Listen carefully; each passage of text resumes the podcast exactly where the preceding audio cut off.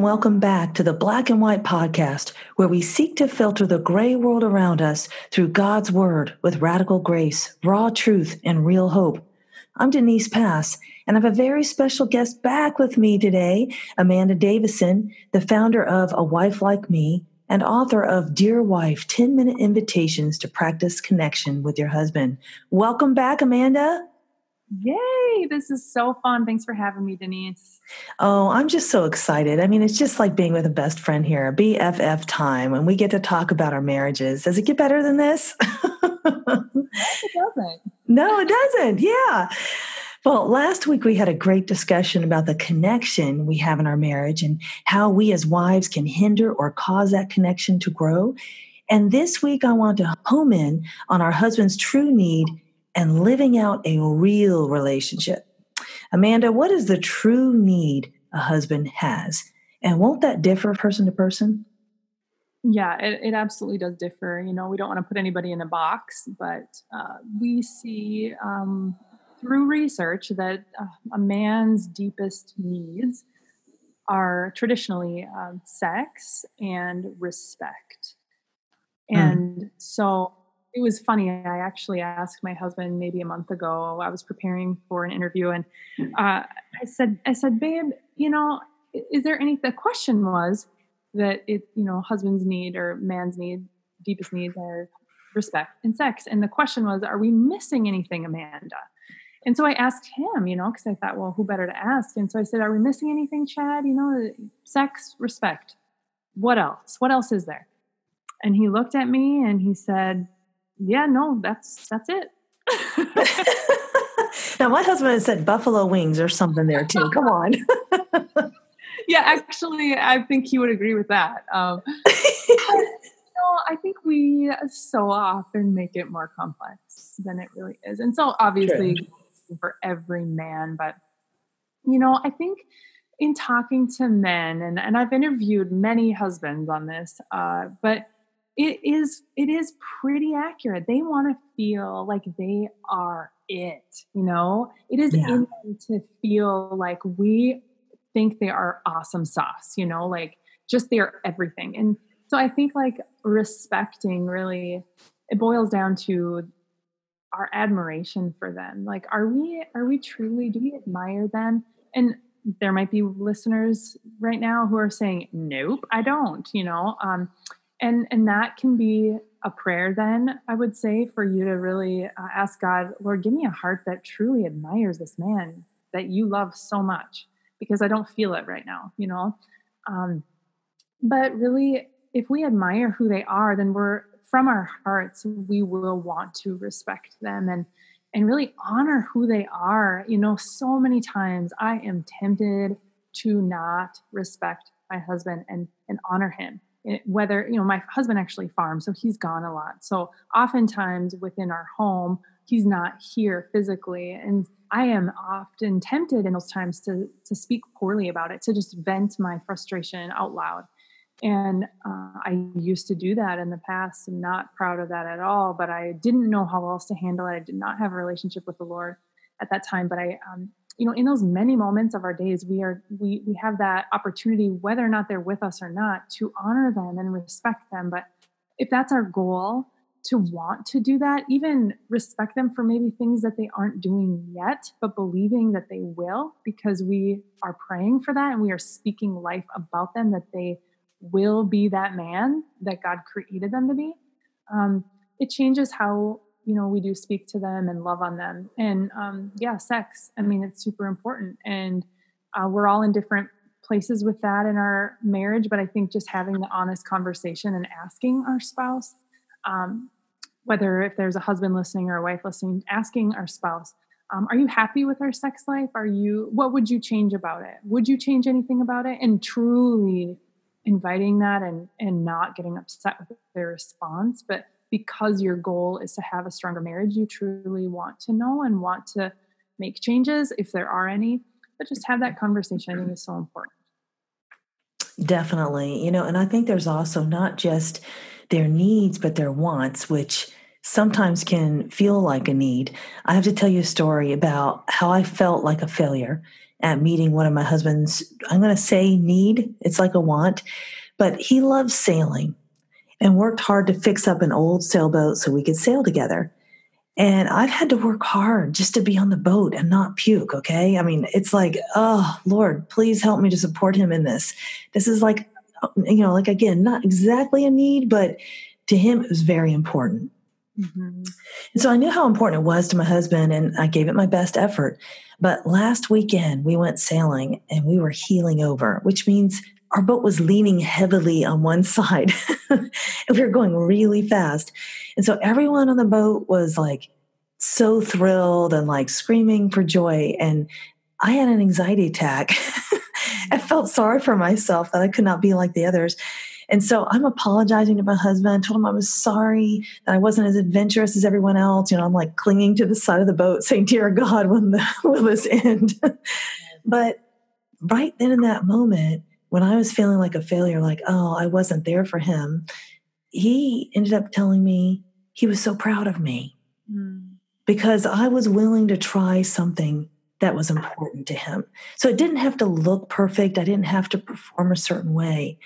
And for the record, I think he really enjoyed rescuing me too. yeah, yeah. I think it's, you know, it's important what you recognize in that situation is that, you know, he just wanted you with him and i think we put these expectations on ourselves so often that you know just that's not actually what they want. Um, but we think that that's what they want. So that's it brings up such a good point to ask our spouse to just how like what how can i create a better marriage for us? What would that look like? Um, one time i asked my husband that you know i said how can i make you feel more loved? And his response surprised me so much. He said is be excited when I come home. And I was yeah. like, what? I was like, that's it? That's that's it. And he's like, yeah, that's I would like that. I'm like, oh, okay. But you know, I think it's just such a good um, point that you bring up, just that we can simply ask, like, do you want me to be, you know, a, a deep sea fisherman, or do you just want me to join you sometimes and hold on for dear life? You know? Yeah. yeah, I, I, do the hold on for dear life part really well. Excelled at that. well, that's really good. And I, I think, you know, there's times when, you know, you want to be everything for your husband, but you realize ultimately you can't be, just like they can't be everything to us. We have to point them to the Savior. And I want to fulfill all my husband's needs and all of his wants, but at the end of the day, you know, I'm not perfect either. Right. And so uh, that's where we have to just seek to listen to, you know, the Lord in our relationship and and to our husband. Like you said, that's really beautiful that you asked him about that. I know um, that's important to my husband as well. When he walks in the door, that I'm going to stop working and I'm going to greet him at the door, and we go have our cuddle time and talk and about how the day went. Amanda, part of your story and how God stirred your heart to start your ministry and write the book with other authors came from a real, raw place in your own marriage where the reality of your marriage was not what you thought it was supposed to be. I think we see so many examples in the media of what a marriage relationship should look like, and yet it is not real. Can you share about that moment and the revelation God gave you? Mm-hmm. Sure. I, you know, I grew up not um, having a relationship, a personal relationship with the Lord. And so I, th- I thought I did though, to be completely honest. I mean, I was in church. My husband and I were going to church. Uh, I, I grew up in a church. I went to church on most Sundays. We got married. We were going to church together. We had our, we had two children. We were in church every Sunday. We were in a small group. We were praying.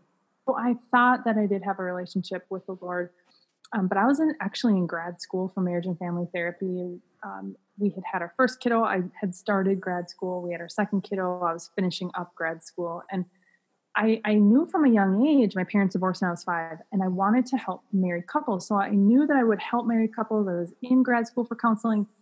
And what was happening was I was applying the tools and techniques that I was learning in grad school to my own marriage and really they just weren't working or if they did they, they were only it was only for a short period of time so i became increasingly frustrated because I, I again, not having a strong relationship with the Lord, I was looking to my husband from day one before we even got married.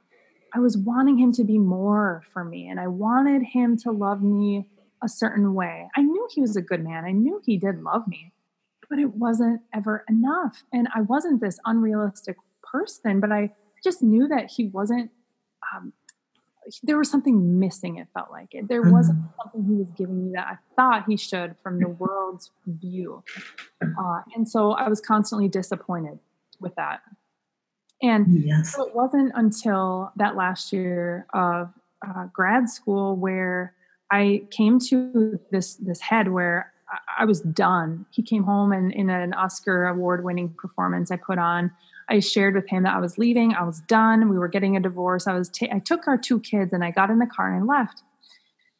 And it was in those moments I, I went across the highway. We lived at the farm at the time, and I went across the highway to our farm shed and I parked the car because I could barely see. I was just weeping. And I just cried out to God. And I said, you know, I cannot do this anymore. I'm just, I'm done. And in those moments, it was like he i finally was able to see that there was another way and in those moments with talking with god and just crying out like i've tried everything lord nothing is working it's like he was said saying to me finally are you ready to try it my way mm. and that's really when everything changed and I, I honestly had no idea what that meant but I was, you know, 29 and I had never opened my Bible. I'd been in church my entire life and I had never actually opened. I'm sure maybe I did in like confirmation class, but not for right. not to learn about God, not to not to actually seek out wisdom.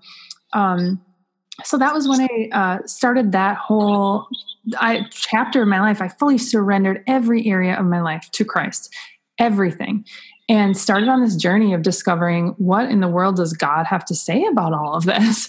And so uh, through that, the end of the, that one year, really, I just dove in, and I was, I mean, I couldn't. T- I was meeting with every single person I could think of that knew something about the Lord and something about Scripture. I was just, tell me this, tell me that. What about this? And um, at the end of the year, God really spoke to me and said, I, I want you to share this with other women. I thought I was going to be opening my own counseling practice at the end of grad school, but God just totally trans- changed that path. And what ended up being was that um, uh, is what now is a wife like me. Uh, we we need a place for all wives to be able to come to and to feel safe and be encouraged with truth. And so, a wife like me is a ministry where we partner with ministry leaders, women who are wives themselves, who are struggling just like we are, who make it real. We are authentic and yet we offer uh, hope and a community where we can be connected to one another and then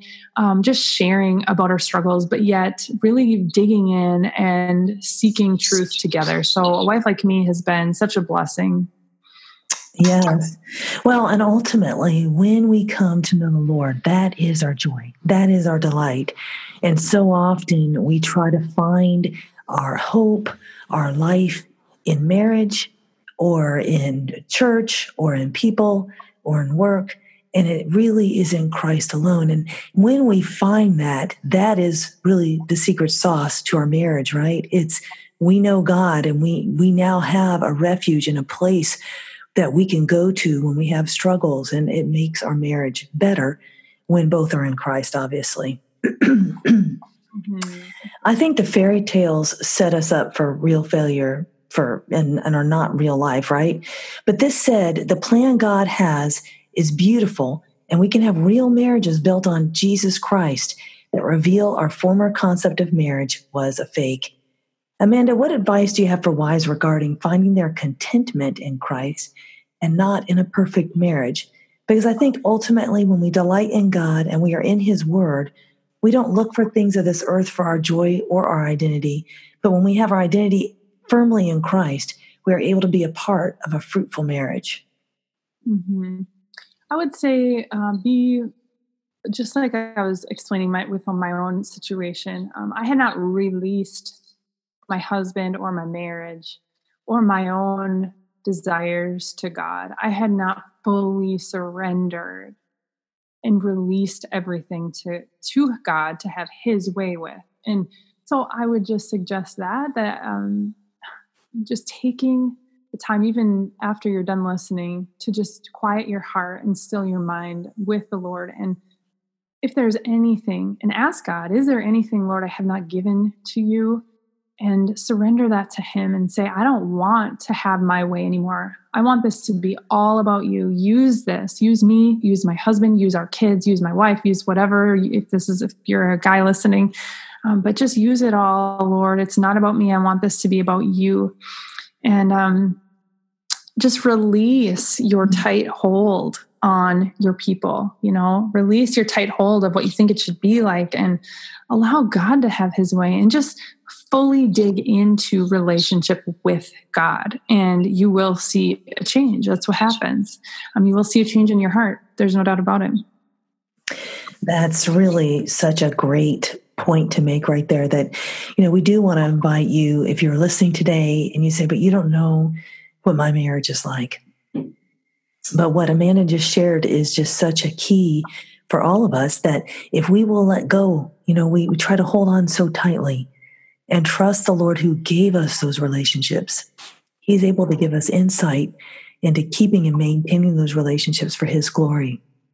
You know i want to hit on something else that some young marriages might be dealing with more.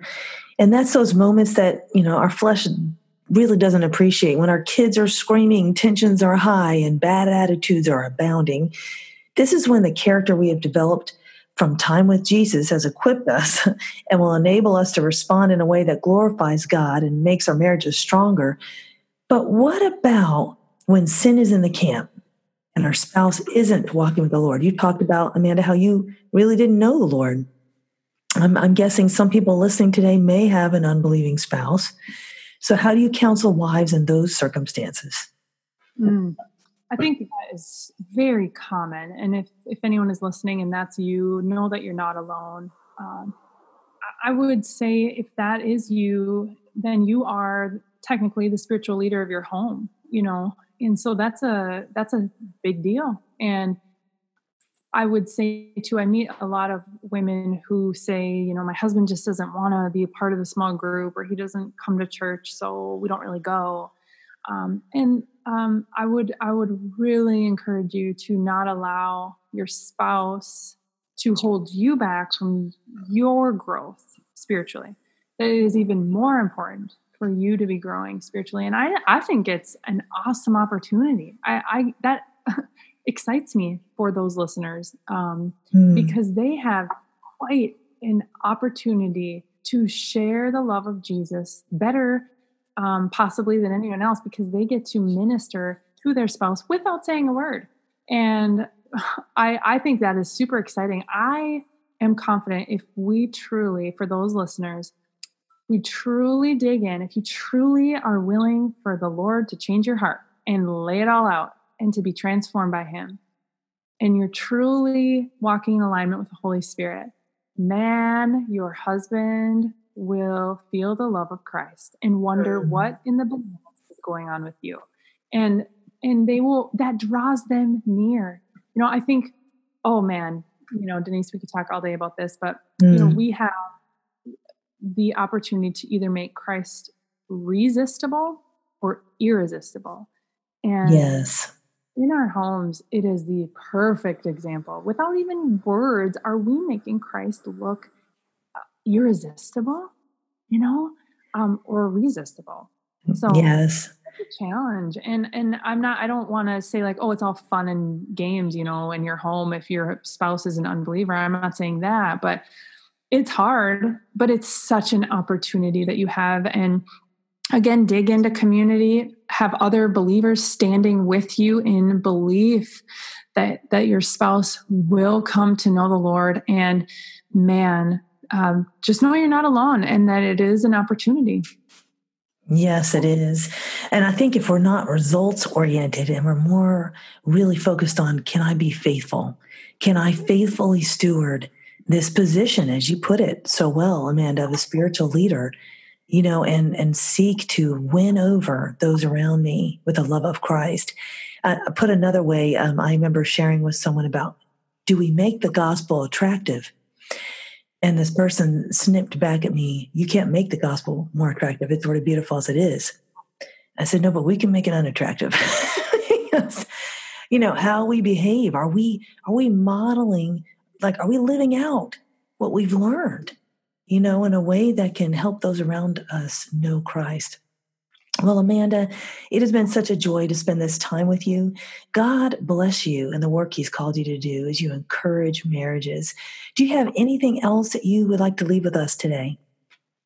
No, I just encourage any wife to check out a wife like me. Um, so many wives are being changed by it, and just encourage and um, just know again, you're not alone, and that there is a community um, wanting to link arms with you and lift you up and um, just walk out wifehood with you. Wonderful. And where can they find you at, Amanda? So we are at a wifelikeme.com or just on Facebook or Instagram, um, a wife like me. Wonderful. Well, leave a comment about how you keep things real in your marriage to be entered to receive a free copy of Dear Wife. The raw truth is that real relationships take real work. The radical grace is when life gets hard, God's grace is greater. And the real hope is everything we go through in life has a purpose. And even in our darkest moments relationally, we can overcome when we draw near to God. You've been listening to the Black and White podcast, where we filter life through the Bible and live life in the freedom of truth.